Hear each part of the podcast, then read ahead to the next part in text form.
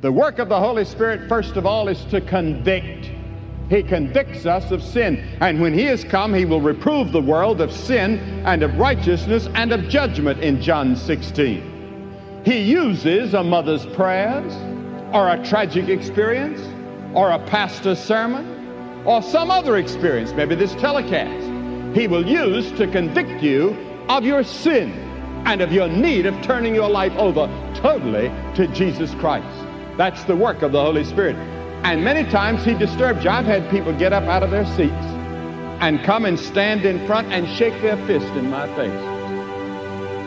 They were so disturbed by the Spirit of God, but they'll come back. One man came back the next night and accepted Christ. One man came at 5 o'clock in the morning to our hotel to receive Christ.